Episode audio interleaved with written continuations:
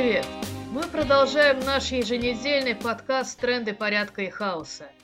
Это эпизод 119. Вот какие события заинтересовали нас на прошедшей неделе. Я читаю исследования психологов и психиатров о том, как спасает себя сознание, порой пытаясь отвергнуть очевидное. Например, осознание того, что Россия – фашистская страна, что россияне превращают в руины украинские города и грабят и пытают жителей на оккупированных территориях, для многих жителей России настолько разрушающе, что они готовы цепляться за любое оправдание действий своего государства. И я лишний раз благодарю анархизм за спасение своей кукушечки.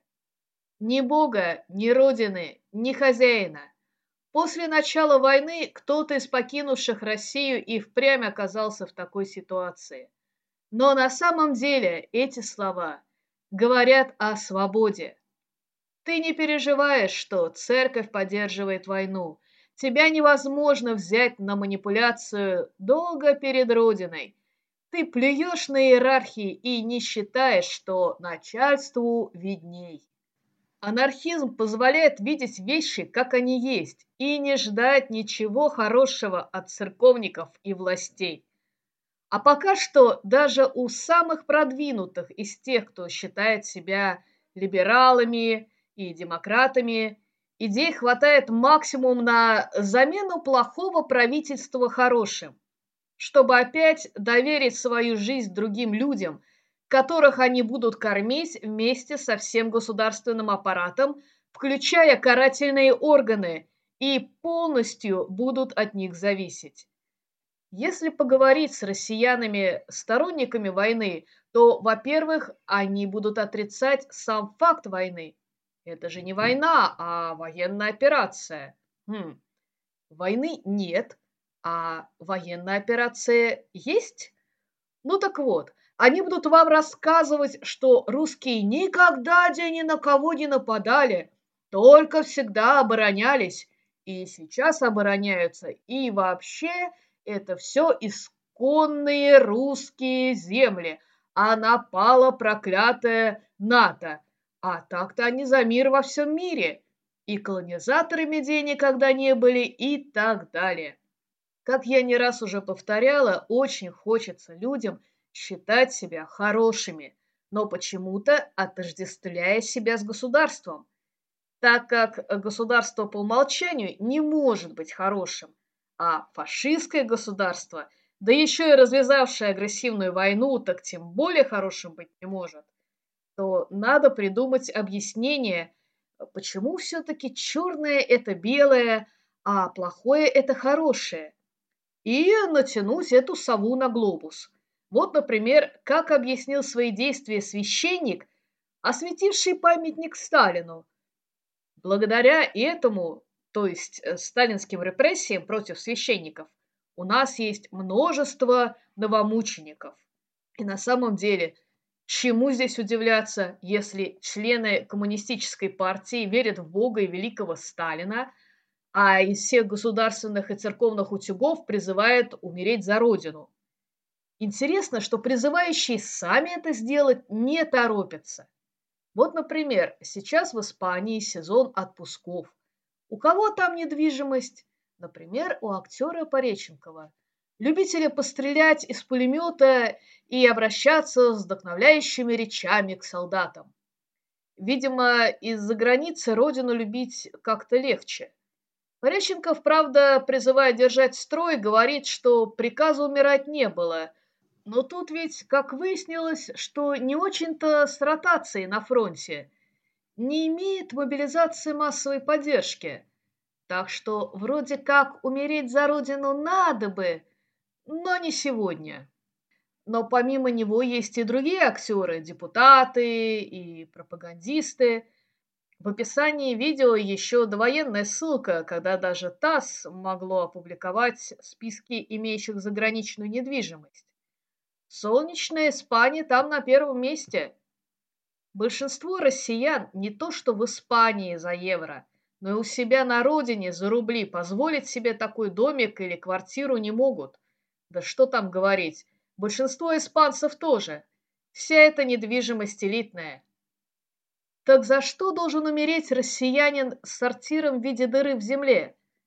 За испанский особняк депутата или телепропагандиста?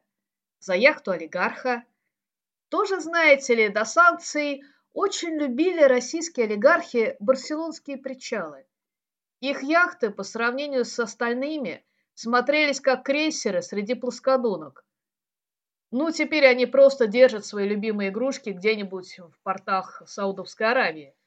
За исключением, конечно же, тех, что европейцы успели арестовать. За эти яхты идет умирать россиянин.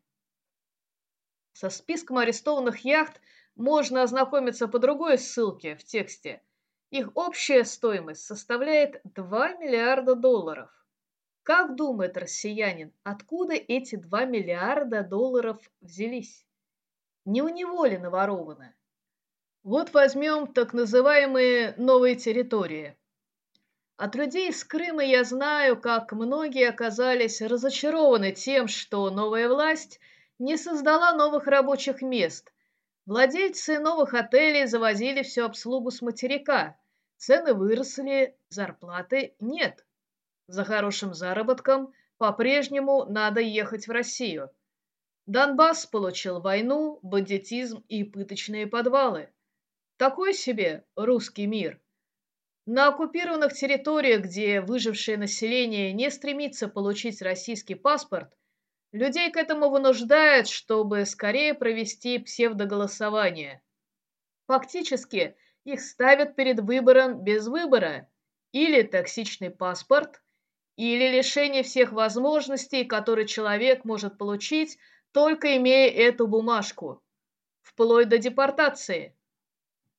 Но, возмущаясь произволом российской оккупационной администрации, наверное, мало кто задумывается, что абсолютно любое государство ставит живущих на его территории в ситуацию такого выбора без выбора, против которого в том числе протестуют анархисты. А теперь давайте представим себе, как говорят либералы из оппозиции, прекрасную Россию будущего. В ней не будет олигархов с их яхтами? Владельцев заводов, газет, пароходов? Ну как же, как же. Либералы так боятся, что народ сможет все отнять и поделить, что не дай боженька. Я читаю многих из либералов, включая правозащитников. Ни один из них, даже те, кто признает, что, видимо, где-то накосячили, не видит и не понимает системной ошибки. Российские либералы полностью игнорируют социальный вопрос и продолжают молиться на капитализм.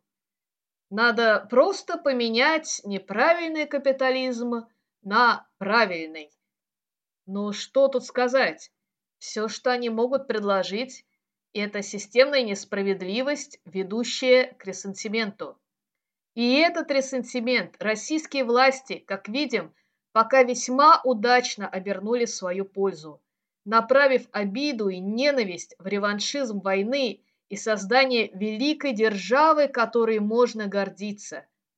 В тех великих державах, на которые ссылаются пропагандисты, что Российская империя, что Советский Союз сталинской эпохи держали в бедности большинство населения. Но, по мнению государственников, человеку главное гордиться достижениями государства, а не своим уровнем жизни. Это как рабу предлагают гордиться богатством своего хозяина. Ну что ж, кто-то и гордится. Однако в историю входят восставшие, те, кому гордость не позволила смириться с рабской участью. Но настала пора и поднять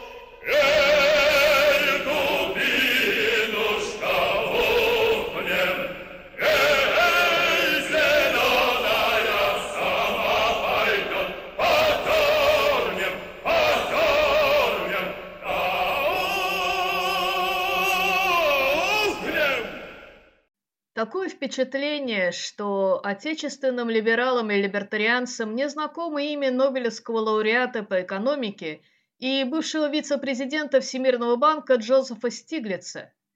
В своей статье для Daily Star он пишет, для экономистов естественным мерилом свободы является диапазон того, что можно делать. Чем больше набор возможностей, тем свободнее можно действовать. Тот, кто находится на грани голодной смерти, делает то, что должен, просто для того, чтобы выжить, фактически не имеет свободы. С этой точки зрения важным аспектом свободы является способность реализовать свой потенциал.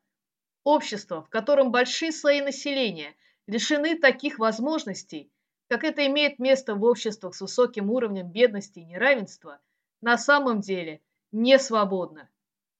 Перевод из канала Поступ Астрей. То есть капиталистические экономисты вполне себе осознают опасность ресентимента, но государственники, к которым относится Стиглиц, предлагают по обыкновению принуждение. Однако истоки он, как экономист, видит хорошо. В книге «Ревущие 90-е» экономист возлагает ответственность за шоковые реформы в России – и выращенный ими реваншизм в том числе и на западных политиков и экономистов, на которых до сих пор молятся российские либералы. Наверное, никогда так ясно за последние десятилетия перед анархистами не вставал вопрос о том, что социальная борьба и борьба за мир устроены на принципиально других основаниях, чем тот, который привел человечество в тупик и вновь поставил на порог ядерной войны – это самое важное, ради чего и существуют анархисты. Не субкультура, не жизнь за счет работающих товарищей, а именно это. Больше никто в мире, кроме анархистов, не может предложить достойного будущего. И больше никто в России. И за вами не пойдут, если все, что вы можете предложить, это покурить травку и расслабиться. Но, конечно, первоочередной задачей сейчас является остановить войну. Крах российской власти сейчас зависит от нее. А значит, и свобода наших товарищей, и других порядочных людей, чьим преступлением стала всего лишь их человечность и сочувствие жертвам войны.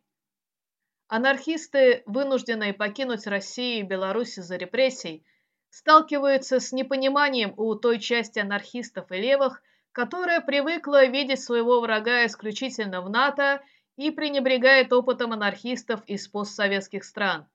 Избирательная слепота к российскому фашизму и империализму заставляет их забывать об анархистской солидарности и демонстрирует их, по сути, колониальное мышление, в котором они считают свой собственный опыт, опыт людей, проживающих в безопасных и богатых странах – Важнее опыта тех, кто проходит тюрьмы и пытки и рискует свободой каждый день. Критику таких псевдоанархистов можно почитать в опубликованной на Автономорге статье в переводе группы «Прамень». Так что для анархистов, оказавшихся за рубежом, помимо забот, связанных с началом жизни в другой стране и активностью, связанной с деятельностью, направленной на освобождение России и борьбу против ее милитаризма и колониализма – еще одним направлением для приложения усилий является не только сотрудничество с местными социальными активистами, но и объяснение сути российского фашизма и белорусской диктатуры. Так, например, действуют анархисты из постсоветских стран, оказавшиеся в Барселоне. Если вам нужны испаноязычные материалы о позиции анархистов, солидарных с антиколонизационной борьбой украинцев, то, например, они есть у товарищей, живущих в Каталонии.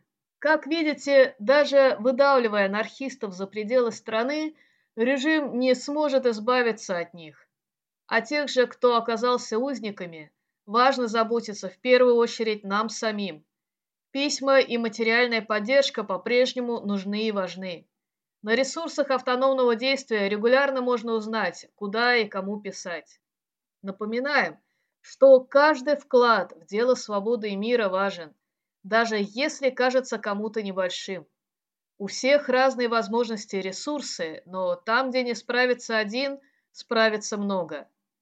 Ресентимент, отчаяние и гнев обездоленных, Ресентимент должен быть наш.